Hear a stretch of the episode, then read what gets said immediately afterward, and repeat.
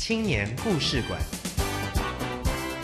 大家要勇于去尝试，因为尝试你才能看见不一样的自己。勇敢面对你从来没有想过的事情，那你会找到不一样的价值。创业的每一天会有很多困难跟挑战，用我们年轻人的力量，把文化、把部落带起来。每周三晚上七点零五分，青年故事馆敞开大门，邀请你一同来分享青年朋友服务学习、创业奋斗、参与公共事务以及勇敢追梦的精彩故事。教育部青年发展署与教育电台联合直播，吴宜佳制作主持。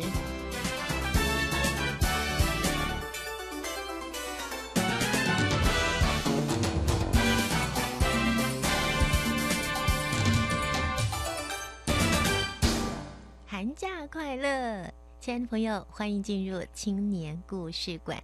现在呢，正是放寒假的时候。虽然只是短短的一个多月，但是青年学子们不用天天上学去，但我也相信大家也都没闲着。有些青年呢选择在学校实习，或是到公部门实习；那有些呢会参加服务队，也有人纯旅行放松自己，体验不同于日常的生活。如果是放暑假长达两个月的话呢，青年朋友就更可以做长时间的规划了。虽然暑假还没有到，但有些是要先预做准备的。宜家就要来推荐一个暑期青年社区攻读，为什么呢？我们先来听听登伟所带来的青春本事，然后从青年封面故事中三位同学的分享，你就明白了。青春本事。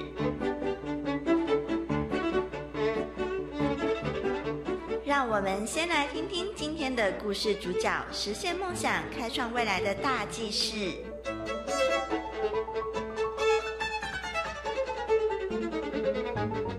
各位听众朋友，大家晚安，我是登伟。暑期打工有很多种类，教育部青年署鼓励青年加入非营利组织，利用暑假到社区攻读，从体验当中充实工作经验。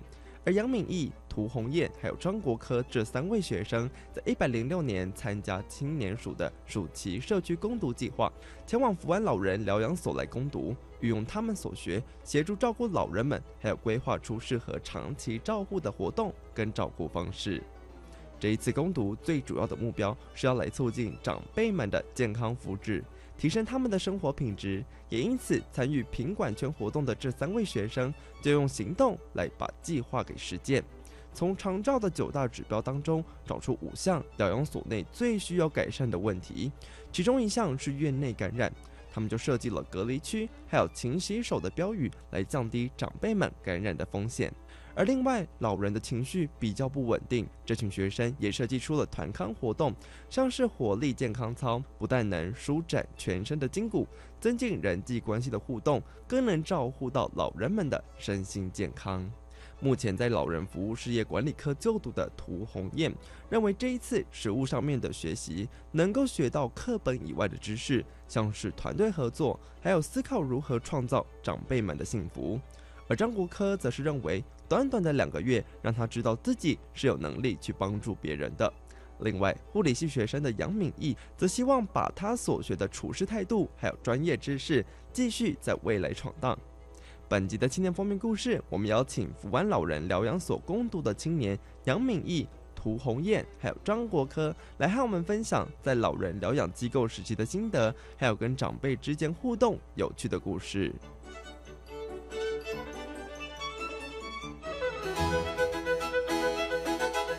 青年封面故事。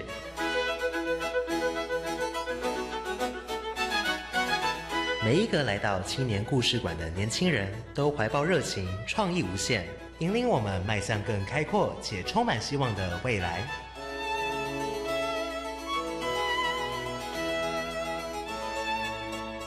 大家好，我是敏玉。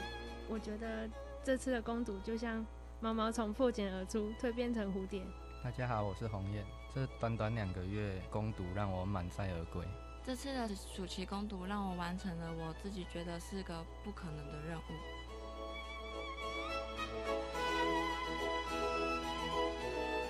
亲爱的朋友今天青年故事馆青年封面故事的一开始呢我们听到三位青年朋友他们一百零六年参加青年署暑期社区攻读前往天主教中华道明修女会所附设的福安老人疗养所进行攻读，他们的心情感受。虽然短短的一句话，但是也让我们听得出来他们的收获满满哦。好，我们赶快邀请他们三位来跟我们分享他们在去年的暑假进行攻读的心得，跟他们整个的过程。好，来跟大家介绍一下你们自己喽。大家好，我叫张国科。然后我是就读于国立台中科技大学的护理科，今年专五。国科，你是第一次攻读吗？对，第一次。好，大家好，我是敏义，目前就读于长庚科技大学嘉义分部四季二年级护理系。那你是第几次攻读啊？第三次。第三次攻读，之前的攻读呢？第一次是在餐饮业，第二次是在幼儿园，第三次到老人疗养所。非常不一样，而且年龄层跟幼儿园是差了很多，对不对？好，那第三位是，大家好，我是洪燕，我就读聋人医护管理专科学校的老人服务事业管理科四年级。我刚刚听到洪燕所读的科系是老人服务事业管理科，对，我就说哇，这是非常非常新的科系，这是你的首选吗？对，真的，你喜欢跟老人家在一起？对，就是国中的时候。去做志工，然后就有兴趣。哦，曾经服务什么地方呢？在华山基金会。哦，在华山基金会也是服务老人。对，独居长辈。哦，从此你就跟老人结下了不解之缘。是。好，所以这次也就选择了这个地方当做攻读的地点喽。对。红叶说，他是因为有这样的经验，所以选了这里。还有没有什么其他的原因选了福安老人疗养所？因为我是读这个科系的，就想说可以先接近长照的领域，所以就来了。对，那明叶你呢？为什么会选择这里？因为现在就是有那个长照的趋势，然后就加上自己想要尝试很多事情，所以就选择去长照机构。是你学的是护理系？对，嗯，所以这跟长照有很直接的关系。嗯，好，那国科呢？我就是因为我也是读护理系，所以我就想要走入不一样的，算是医疗体系，去就是看每个不同领域的工作内容。嗯嗯嗯，是。那这次选择的这个地点福安老人疗养所，它是位在什么地方啊？云林的斗南。云林的斗南镇。嗯，红叶，你不算第一次接触老人嘛？对。那其他像是米义跟国科，你们是第一次接触这么老的老人家吗？我也不是第一次，也不是第一次了。嗯，因为我之前有去过其他的机构当志工，去到福安，我自己是觉得跟平常外面的机构很不一样。嗯，长辈在那边不只是吃饭睡觉，他还会有很多很多其他的活动可以去做。我们应该让三位看是谁给我们介绍一下你们攻读的这个单位。这个单位是天主教中华道明修女会所附设的福安老人疗养所。我之前也有去过，就是疗养所接触老人。去这么多机构，我觉得在疗养所从外面看进去，看起来很老旧，但没想到走进去就让人家感觉很不一样，像是在老人生活的地方，完全就是没有那个味道，那种老人味。就是没有老人味，就没有像就是其他机构其实都会有多少都有一点味道，嗯，然后福安是完全没有，就让人感觉品质很好，就很不一样。所以接下来的印象跟你第一次跟他们接触的印象有不一样吗？我觉得是一样的，因为他们就是很讲究里面的品质。哦，所以这个福安老人疗养所非常非常注重这里面老人家的生活品质。那在攻读期间，你们分别负责什么样的工作？来跟我们介绍一下吧。我们都是品管圈的执行攻读生。我们有分为五个主题：长照护理品质指标、热水圈、智力资源、长照安宁跟团康活动。我主要负责的主题是长照护理品质指标跟长照安宁。在护理品质指标里面，我们有改造隔离室，就是把里面的穿脱区与隔离区做了更明显的区隔。让隔离室的品质更高，然后在长照安宁，我们针对一些在生活生理上需要更舒适、心灵上更需要宁静的长辈，为他们做特别的舒适照护与陪伴，让他们临终生活更开心、更有尊严。那这个部分可以让我们更清楚的知道你们怎么做吗？像我们其中有一位安宁个案的长辈，他就是三餐食欲很低。快要营养不良的那一种，嗯，常常心情很低落，我们就每天三个人固定时间去陪他聊天，帮他做手脚按摩，然后陪他一起看一些小朋友的书，嗯嗯，绘本之类的，对对，然后带他出去户外散步、晒太阳，然后吹吹风，不要一直闷在里面，嗯，他的笑容就变得常常挂在脸上，然后常常会跟我们说：“有你们真好。”就是。五令就喝呀你哦，所以他也开始有食欲，愿意吃东西了。对，嗯。然后在团康活动里，我有制作一个篮球架给长辈玩。嗯。是用大箱子当篮板，然后小纸箱、小菜篮跟衣架做成篮筐。嗯。然后我想做篮球架的原因是我自己也很喜欢打篮球，然后就可以跟长长辈们一起玩。那他们打篮球并不是像我们 年轻人打篮球那样的投篮、灌篮，对对，他们只是用手，因为他们有的是行动不是那么方便，有的要坐轮椅，就让他们可以手眼协调跟手部运动。对，我们用的球是那种小朋友球池里面那种小球，就衣架也刚好是那个框，所以你们还做了篮球框，陪老人一起打篮球。对，他们很开心吗？很开心，很开心。来打篮球的多吗？多。就是我们会让他们分成两队，看哪一队投的进比较多颗，还比赛呀？那在进行比赛的时候，老人家的反应是什么？会跟我们一样也是很嗨吗？会啊，真的。我们就会说，想被压黑阿公了，安尼，然后他们说咻，然后就开始投，然后一直进，他们是可以一直进的那一种，好可爱哟。其实呢，我们一开始的时候还没有告诉听众朋友，你们这个队伍实在是太强了。虽然你们三个人呢刚开始来到这个攻读单位里面呢，你们三个是完全不认得，对不对？对，嗯。但是呢，来到这里，你们贡献了自己的所学，然后贡献了你们的创意，非常用心的、很温暖的来陪伴这些老人家。那你们在暑期社区攻读全国竞赛当中获得了第一名冠军，哇，真的好开心呢！我后来看了你们的资料，我发现真的不给你们冠军也不行哦，因为你们真的在这里做了好多好多的事情，而且是发自内心的。刚刚跟我们分享的是敏毅啊，敏毅他是在长庚科技大学护理系。那等一下呢？我们在音乐过后会继续请崇仁医护管理专科学校的老人服务事业管理科的洪燕，以及国立台中科技大学护理科的国科，来跟我们一起分享，在这个攻读期间，你们负责什么样的工作，还有跟老人家一些交流互动的经验。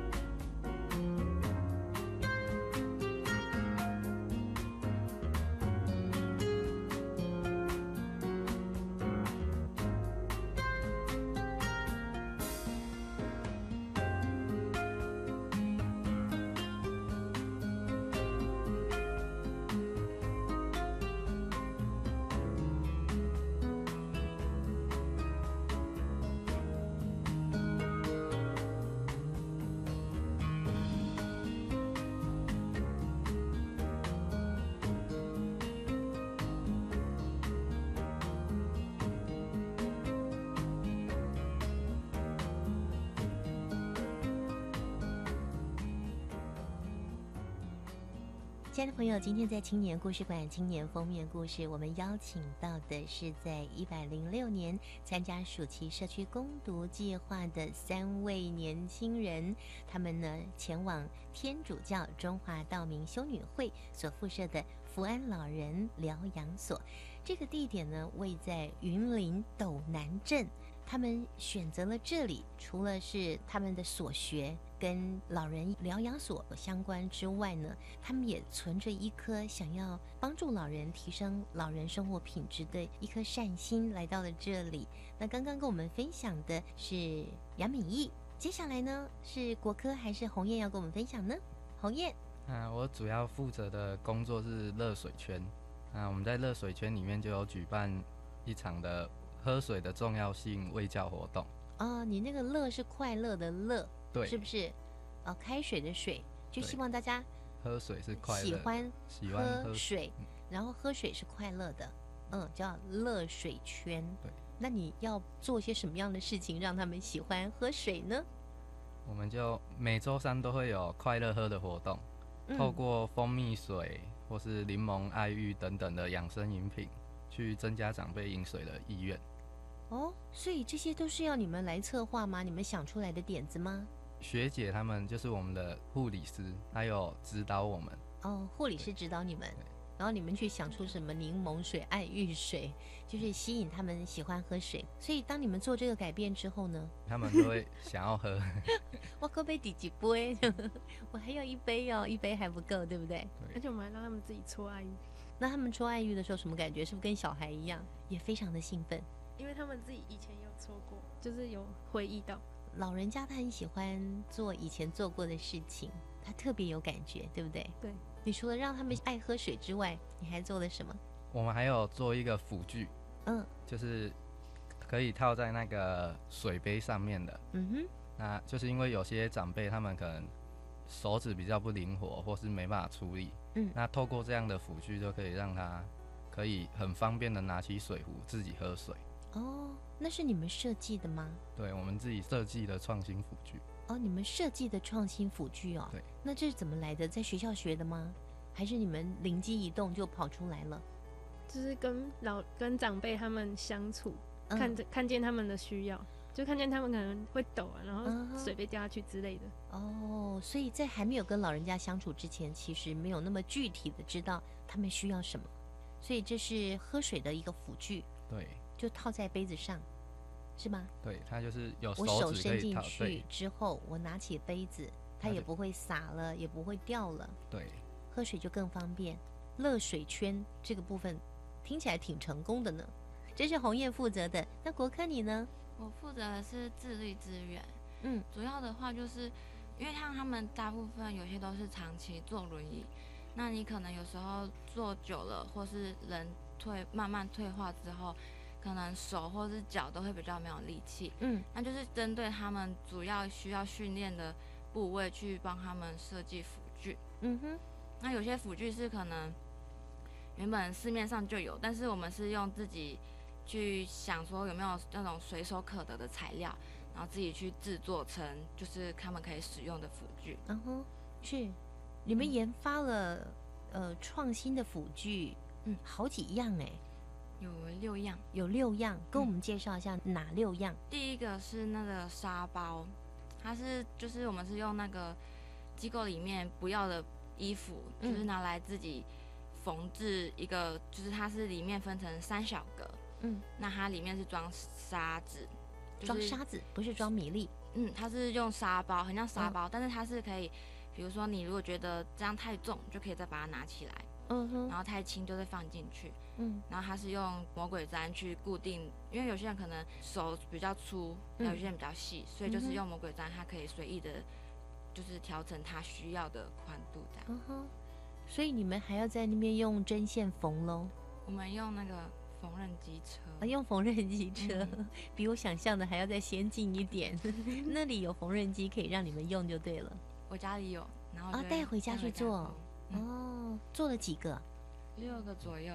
就是原本机构里面就是有学步车之类的东西，嗯，那就是可能我们这些辅具就可以当做他们是运动前的暖身，嗯嗯，是。那除了这个以外呢？就刚刚是沙包，嗯，然后还有一个是哑铃，嗯，我们是用水管跟不要的保特瓶，嗯，然后再用那个铁丝，嗯。就是让它垂吊在水管的两旁，保特瓶里面就可以依照他们需要的重量下去装水或是其他物品进去，嗯哼。嗯，然后就可以我们上面他们的臂力。对，然后因为上面因为可能怕他们有些握力没那么好，没办法握的话，就是我们还要做上面还有就是放一条绳子，就是它可以手可以套进去。嗯哼，他如果就是手可能手软放掉，它也不会掉下来让他们受伤。哦，就还是会在手上。是我在你们那个成果发表会上看到，对吧？你们三个人 有一个当老人家，嗯，有一个在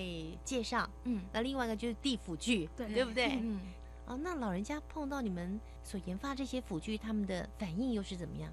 我觉得他们都很愿意去试看看这个辅具，哦，嗯，而且其实他们有时候跟小孩子一样很有好奇心，会去想要试试看，很新鲜，嗯。虽然年纪大了，但是还是充满了生命力。嗯嗯，你们创新的辅具其实有六种，嗯，那只讲了两种，对不对？嗯，我们再讲一种，你觉得还有什么特别值得跟我们说的呢？就是我们比赛表演的时候穿的那套衣服，它叫穿出好厉害。它是因为我们机构里面有些爷爷奶奶，他们可能是失智，他们可能就是会随意，他就想脱裤子。哦，或是脱衣服，就可能会全身脱光光。哦，然后就是我们那衣服主要是，就是它是做把上衣跟裤子，就是弄有像吊带裤的样子下去做连接。嗯，就变成说他想要脱裤子的时候，并没办法脱掉，因为它是上衣跟裤子连在一起，它是类似全身的。哦，那他如果要上厕所怎么办呢？就是只要再把那个吊带裤的扣子打开，他裤子就可以脱掉了。我们就是因为害怕他自己像本来穿那样子，自己随意脱除自己裤子，所以我们就把衣服跟裤子内侧就是缝了缝个纽扣，就让他自己伸不进去。听起来蛮有趣的。其实每个人如果幸运的话，都会活到老；更幸运的话是要够健康。嗯，那来到养护中心的这些老人家，如果他们身体够健康的话，他们的心理素质也会跟着比较健康、开心一点。但如果自己身体不够健康，那就整个人就没有那个动力了，哦，那也会恶性循环，心情不好，身体也会差。所以在这个养护中心，他们收容了多少位老人家呢？将近九十九位。哇，那就快一百位了。对。有这么多医护人员吗？那边的医护人员很充足。哦，医护人员是充足的。对。还有造专，嗯，跟造福院，嗯哼，还还有一些外籍。造专是什么呢？照护专员啊，照护专员，那你们三个去 是去当帮手的，对吧？对，嗯，很厉害哟。就是你们自己的所学也运用到这里，而且呢，跟这些老人家相处，你们会发现他们真实的需要，那也想了办法去帮他们解决困难，帮助他们提升生活品质。我在想，年纪轻轻的你们来到这个地方，就是年纪都好大好大，有病痛的啦，坐轮椅的，行动不方便的。你们在这个两个月的攻读期间当中，还有什么样非常难忘的事情想跟我们分享的？我们留到下个阶段，我们再来分享喽。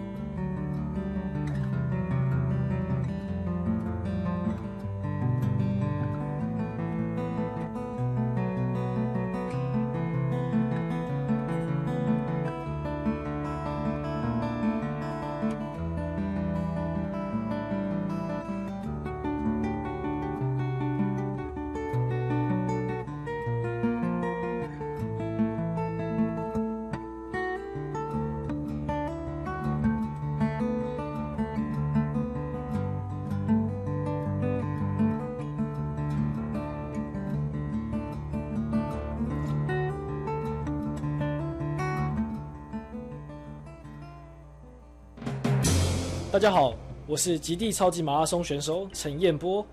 面对理想及目标，要坚持到底，战胜自己。我相信没有什么是不可能的，只要把握每一次机会，就可以创造惊奇。我喜欢一边运动一边聆听教育广播电台，我诚挚地推荐给大家：Do something amazing, education for life。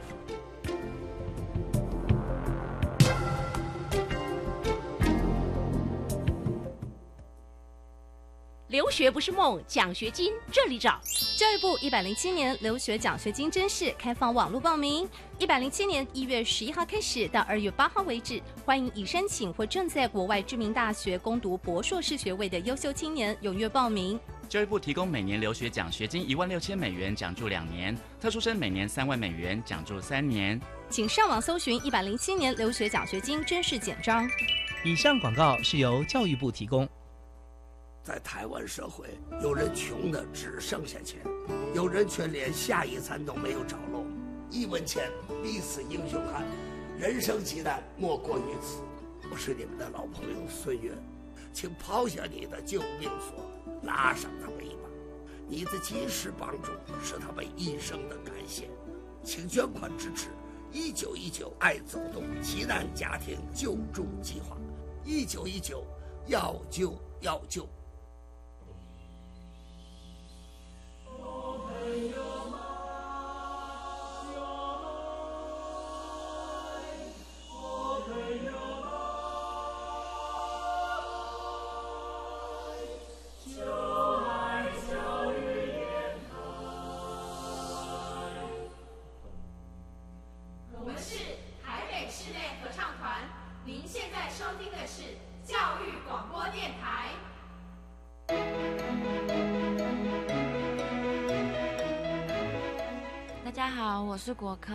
我是明义，我是鸿雁，很开心跟大家分享我们参加一百零六年青年暑期社区攻读，前往福安老人疗养所的经验与心得。这里是教育电台青年故事馆青年封面故事。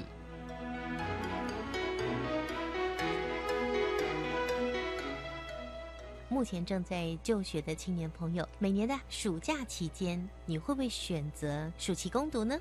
宜家非常推荐你来参加教育部青年发展署的暑期社区攻读，因为这样的攻读呢，它跟在外面的任何机构攻读有非常非常大的不同。至于有什么样的不同，我想在今天的分享中，大家一定会听得出来。那我们接下来呢，再邀请今天的三位青年：敏义、鸿雁，还有国科。来跟我们分享他们在福安老人疗养所两个月的攻读哈，来到了这里，面对到这些老人家啊，年纪都很大，有一些生活上的不方便，对你们的心理会不会有些冲击呀？红叶先说，红叶你喜欢跟老人家相处吗？而且你读的是老人服务事业管理科，嗯，冲击是还好，嗯，因为有接触过很多长辈了。而且你也到华山基金会面对一些独居老人，嗯，他们有的状态比这个更更严重吗？对，有些因为他是独居，然后就在家里有一些就是他是捡回收的啊，就整个家里都是回收垃圾这样。嗯嗯嗯。啊，有些甚至是吃就是隔了好几餐的东西，有些发霉了，都坏掉了还在吃哈。相较之下，在这边在福安的老人家被照顾的很好。是很幸福的。嗯嗯，那国科你呢？福安他们就是我们督导，他有在推安宁，就是其实很少人会去推这一块的东西。然后我觉得就是因为我们可能因为每个人都一定会老，没有人会想要可能很痛苦，一直被 CPR 啊或者插管什么之类的。可是我们主任他很坚持推说，一定要让就是这边的爷爷奶奶他们可以。就是舒舒服服的、有尊严的走。我们在暑期工作期间，其实有接触过几个，就是他们已经到临终，嗯，然后我们就是真的去帮他做像一些舒适服务啊，或者是在他们旁边就是唱诗歌陪伴他们，跟着他们家属一起，可能跟自己的家人说，就是谢谢他这一辈子对我们的照顾，嗯，然后也很爱他们，在最后一个阶段。就对家人说出自己的爱，以及可能对不起之类的。因为像我们平常可能你很少会对自己的父母或者是长辈去说，哎，爷爷我爱你，或者是妈妈我爱你。但是有时候就是人消失是一下子，你不确定你下一秒他会发生什么事情。嗯，所以其实安宁也是让我们可以知道说，不管在平常或者在生命的最后一刻，我们都是可以去做到，就是人家说的四道人生，然后也可以让他们好好的、舒舒服服的走完他们最后的人生。刚刚国科说的四道人生是道爱、道歉。道谢以及道别啊，为什么国科你在讲这个安宁的时候呢，会流着眼泪哽咽着在说这件事情呢？因为像在福安就看到很多爷爷奶奶，然后像有一个奶奶，她是她是有失智症，可是爷爷他就是现代人还是很清楚的，然后我就会想说，像如果哪一天爷爷发现。奶奶根本连他是谁都不认得的时候，那他的心情会是怎怎样？嗯然后而且像，就是像我自己爷爷，他过世快一年，然后我就很后悔，我当初他走的那一刻，我没有去抱抱他。嗯哼，就是在我我觉得算是在我人生中留下一个遗憾，因为我再也抱不到他。所以国科的这段分享呢，也要提醒我们收音机旁边所有的年轻的朋友们，你一定要跟你所爱的或是爱你的人珍惜在一起的时刻，把握住可以跟他说我爱你的时候。好，擦擦眼泪。好，国科这么感性，所以来到这里，我其实会觉得你应该常常流眼泪吧。嗯，就是几乎只要有一个一个爷爷或奶奶走，我就会。就是很想哭，可是，在大家面前，我还是会压住自己的情绪。嗯哼，所以就到这边来哭了，还好让你可以有一个发泄的管道。好，那接下来敏义呢，在福安这个机构，就是有推长照安宁，我觉得是跟别人不一样的，因为在如果在老人机构里推长照安宁，几乎等于一半的机构都要倒掉。然后我们主任他就是为了长辈他们的尊严，希望他们可以过好他们最后的人生，人生最后的阶段。嗯，我觉得这个机构真的很不简单。嗯，这个机构非常值得让更多的老人安养机构来学习，因为其实一般来说，只要一个床位在，那就是一个收入在，对，完全无视于这个老人的需要，对吧？啊，所以你们在这边也真是学到了一个人生中非常重要的功课。嗯，好像说到这里，大家心情都不是很好，但是我知道你们真的是很棒哎，因为你们除了在这里的攻读，在这里的付出，在这里的学习之外，你们还参加这个全国成果发表的时候获得了冠军哦。好，我们再改变一下情绪，你们得到冠军应该是很开心的吧？好，来红叶先说。知道自己得冠军的那一刻，你们有没有尖叫？叫的很大声，对不对？知道自己会得冠军吗？红叶很有信心。红叶她有信心，她每天告诉我们，我们一定会冠军，真的。嗯。为什么对自己这么有信心，而且也真的得到冠军？嗯，来说说看。嗯，因为在这短短的两个月，我们有主任、副主任还有学姐的指导。他们在无时无刻都会来关心我们的状况，嗯嗯，就询问我们是不是有哪些地方有问题啊，或是有什么地方可以改善的，他们都会立刻给我们建议，嗯哼，嗯，让我跟我的伙伴能有无限的动力，继续朝着我们的目标前进，然后也突破了无数的挑战。在我们开学后，我们也很积极的去准备，所以我想这是又是我们得冠军的最主要的原因。对 有学长姐的帮忙，还有这些老人家，他们也很买单。你们所设计的，他们也都很乐意去尝试。如果有一天你们老了，你们想要过什么样的生活？你们希望的生活品质是怎么样的呢？因为你们都来过这个地方，有想过这个问题吗？我觉得应该每个老人都会希望自己不会是一个没用的人，因为很多老人家到了一个年纪，他们觉得啊都是无路用啦，老啊都不好啊啦。嗯，对，常常听到哎。对，因为他们可能老了之后，他们肌力退化，他们可能没办法走，只能坐轮椅。那他很多原本可以做的事情就不能做了，嗯，就可能一定要依赖别人去帮忙。那可是我们在机构里面，我们是反而是鼓励他们做训练，只要你还有一丝可能，就是鼓励你慢慢做训练，让你的状况越来越好。嗯哼，因为像我们那边有些很多也是可能原本是要长期用导尿管的，但是他后来训练到他可以自己去尿尿。哇，这很大的不同哎。嗯，然后还有像之前有些就是失智的奶奶啊，她可能就是说话，她说话可能不是很清楚。嗯，但是后来就是学姐他们经过他们就是让他吃东西，就是做嘴巴训练，咀嚼。对，然后他慢慢就是他现在都已经可以跟你对话。哦，嗯，哇，这个改变好大哦，嗯。嗯，而且现在那边也有很多长辈都是可以，就是稍微扶着学步车就可以在，就是在机构的那个空地里面走的，就是走路走的非常的稳。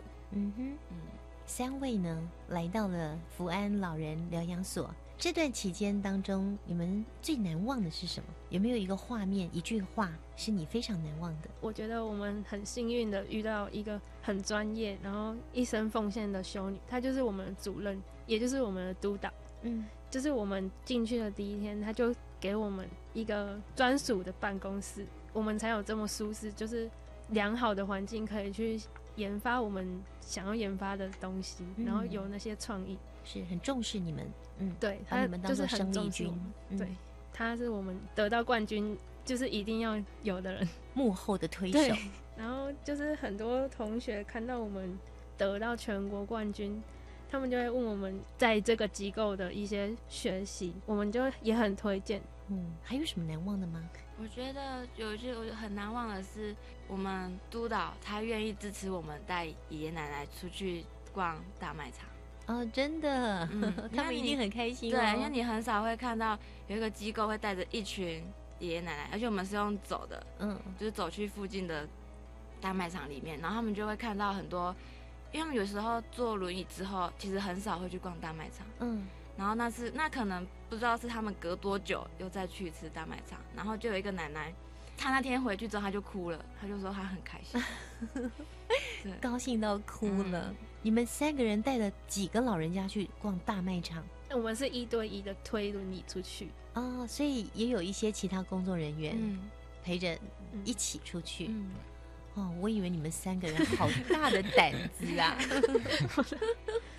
好，那在这段攻读期间，还有什么你觉得是最珍贵的收获呢？我觉得是遇到他们两个，除了除了督导跟副主任，还有学姐，就是我们整个团队。我们觉得，我觉得我们团队真的很棒。嗯嗯，品管圈团队很赞，来到这边学了很多，也交到了好朋友。哈，那你呢，红艳？我也学习到很多专业的一些知识。嗯，主任、副主任他们都教我们很多。嗯哼，就像。写媒体的新闻稿，嗯就像我们办活动，我们都会写新闻稿，然后给记者这样。还有一些会议记录啊，嗯嗯，然后要怎么去追踪我们的工作状况？是未来进入职场都很好用。对，嗯，这是鸿雁的分享。那国科你呢？我觉得就是因为孙督导他给我们一个很大的可以发挥的空间，所以让我们真的可以去。为这些老人家，他们真的去做点什么，嗯，就是真的是对他们是有帮助的。你们这次来到了这里，这是福安老人疗养所，嗯，透过了你们自己本身的所学，以及来到这边对于老人家的观察，知道他们的需要，所以你们特别提供了创新的辅具，提供他们有很多训练激励的啦，或者是让他们不要把衣服都脱光了，这么冷的天也容易感冒啊。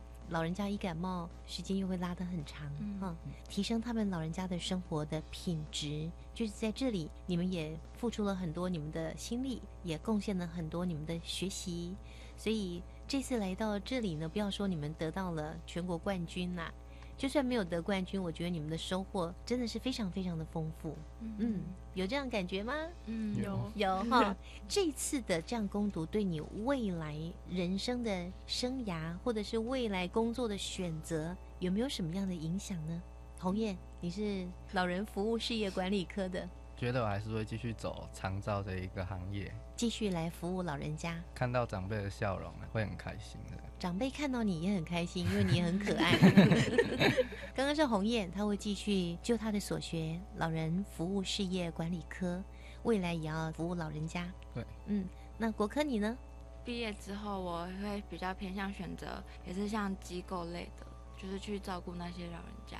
因为他们其实还蛮需要很多，不管是辅具或是什么，就是需要大量的用心去思考，说他们真正需要的是什么，而不只是表面上的那些照顾而已。嗯嗯。那你在离开的这个攻读场所，有没有想过自己还要再去多学一些，嗯让自己的这个技能可以加强？嗯，我有在想说，可以再多涉略有关老人这一方面的，不管是基本的学理或是什么。或是就是因为像也有评审，就是建议我们可以多参考日本的辅具，嗯哼，对，然后可能也可以经由他们的辅具，然后借由我们平常可以得到的东西下去做一些改良，嗯，这样我们就可以用少少的成本去帮助他们，非常棒。那最后一位敏义，我觉得在两个月的攻读期间，让我跟长辈们的沟通进步了很多。因为本来你跟你阿公阿妈不太能沟通哦，就是可能他们讲台语给我，啊，我回国语给他们。然后现在呢，在机构里面很难回国语给他们，我他们两个台语都很好，然后看他们两个在沟通，我就觉得嗯，我好像也可以，然后就开始讲台语，嗯，然后就觉得这样我以后去医院。因为医院也会有那个长辈，我觉得我就可以很得心应手的跟他们沟通。在语言这个部分，你是可以说闽南语，但是呢，以前的经验就是他讲闽南语，你讲国语，对。但是现在你会学着跟他用一样的语言来沟通，对，这样才能够更贴近。嗯，三位呢来到了天主教中华道明修女会福安老人疗养所进行攻读，都很有收获。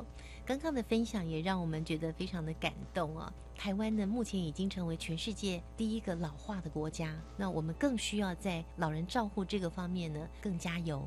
我们希望更多的青年朋友可以加入这样的行列。谢谢你们今天的分享，邀请收音机旁边更多的青年朋友，今年的暑假期间，你要选择暑期社区攻读，这里面有很多很多的选项。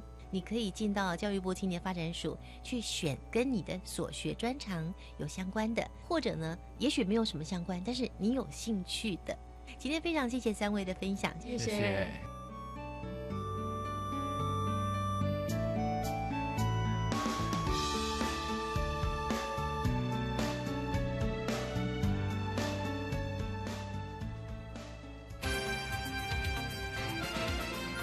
青年优先报。这是专为提升青年就业力、健康力、团队合作能力及拓展国际视野而搜集整理的活动资讯平台，欢迎青年朋友透过多元学习，开展生命的无限可能。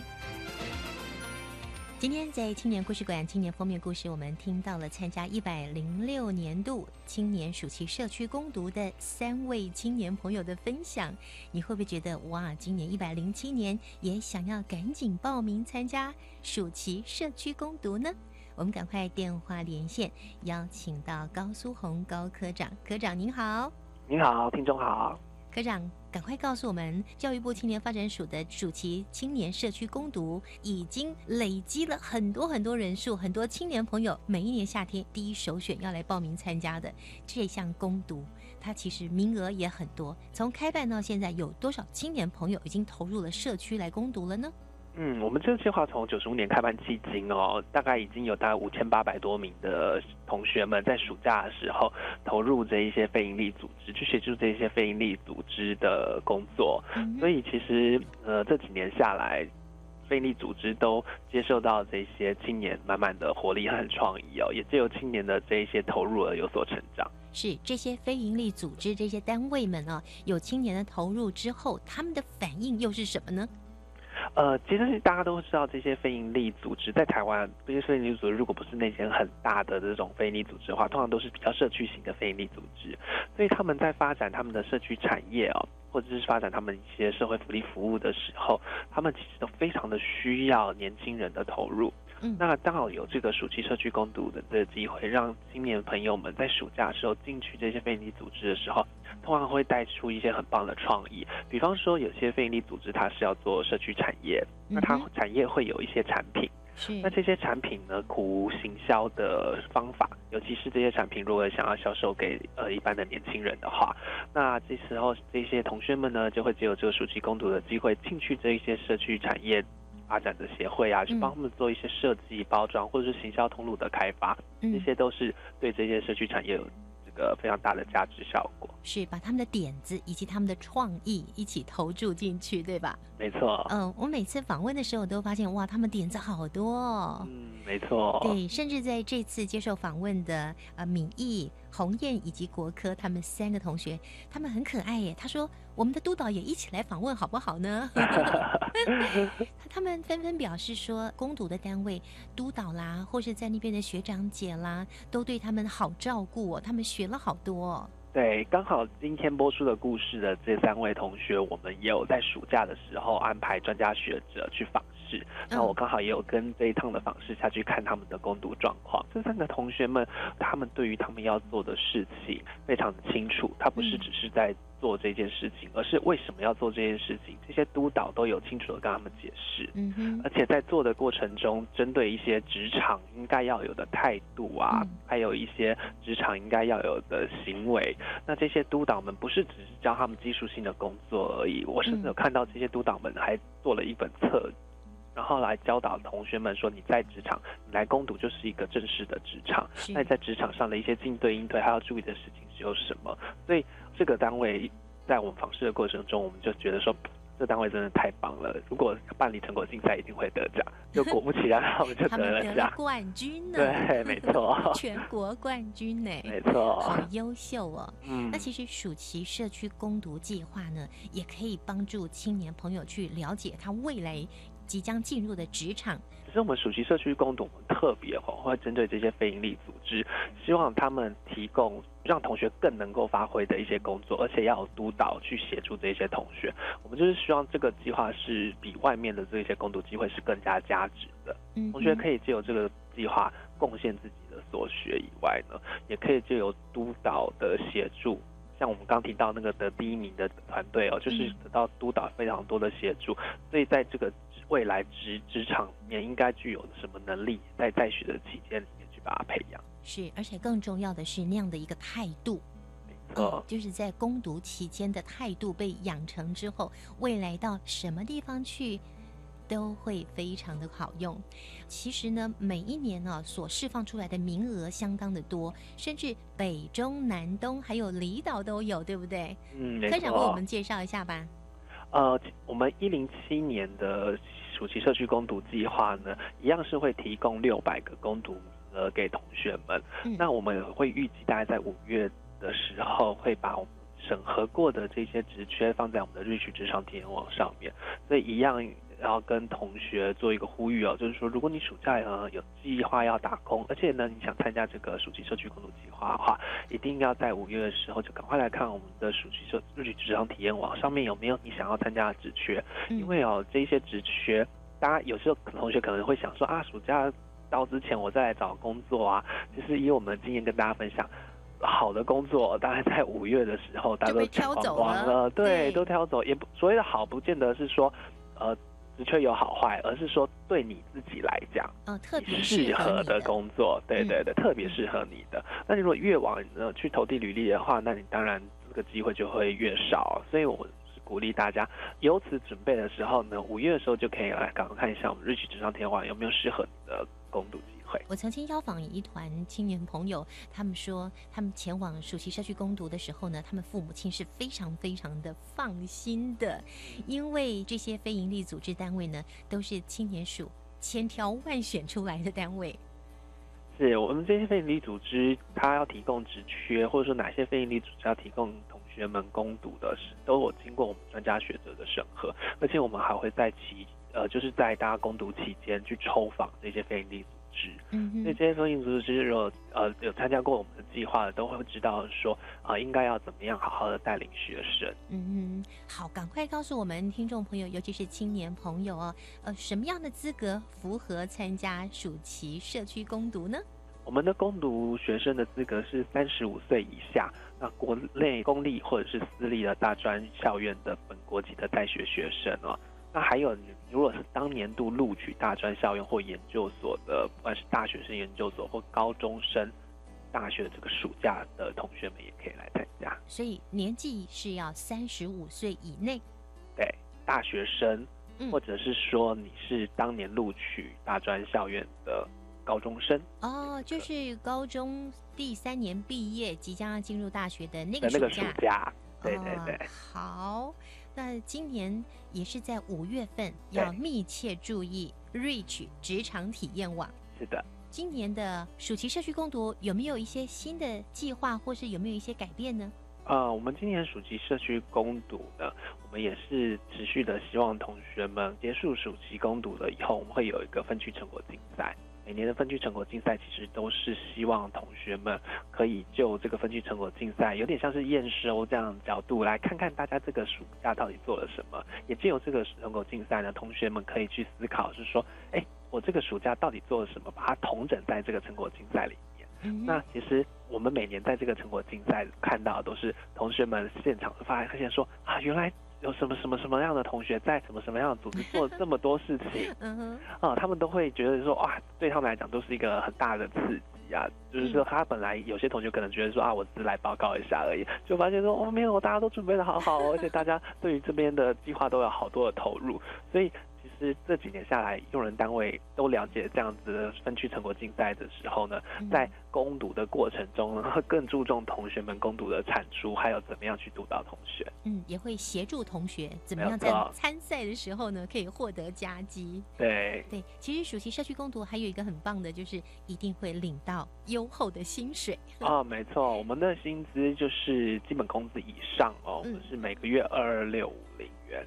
对，两万两千六百五十块钱。是的。那所以，呃，一百零七年的暑期社区攻读，它的时间会是多久呢？我们会暂定是在七月九号到八月二十二号，总共是一点五个月。哦，七月九号到八月二十二二十二号是一点五个月。我记得去年是两个月哦。哦，对，因为我们有做一个调查，我们发现，因为我们往年都是一点五个月，去年实验看看两个月。嗯。那去年实验的结果，同学会发现说，他们因为刚开学了，所以他们会希望就是在这个暑期攻读结束了以后，有一定的时间去处理一些自己想要做的事情。嗯那我们也从善如流，那我们也希望说，在有限的预算下，可以维持这个六百人的名额，嗯所以我们就是回归到呃之前一点五个月的这样的状态。哦，所以去年是试办，但是同学们纷纷反映说，两个月的期间，通通投入到社区攻读，就没有自己的时间处理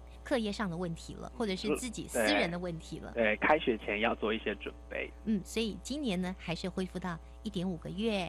是，那总共可以领到三万三千九百七十五块钱的薪水哦。没错不但有薪水可以领，而且又在非常优质的环境。更重要的是呢，它可以让青年朋友去发展、去展露他自己的所学以及他的创意。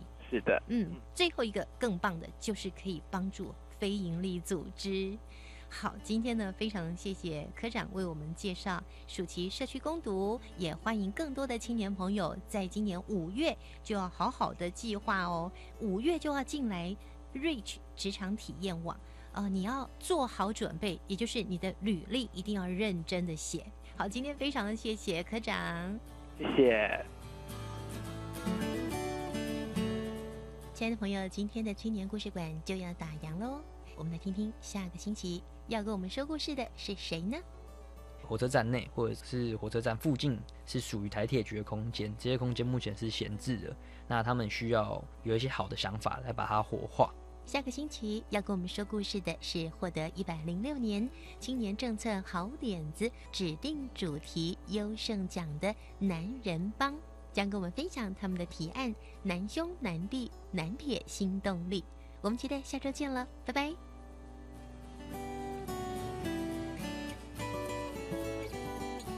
管那么的水，罗嘎西木啊！大家好，我们是欧开合唱团。您现在收听的是教育电台。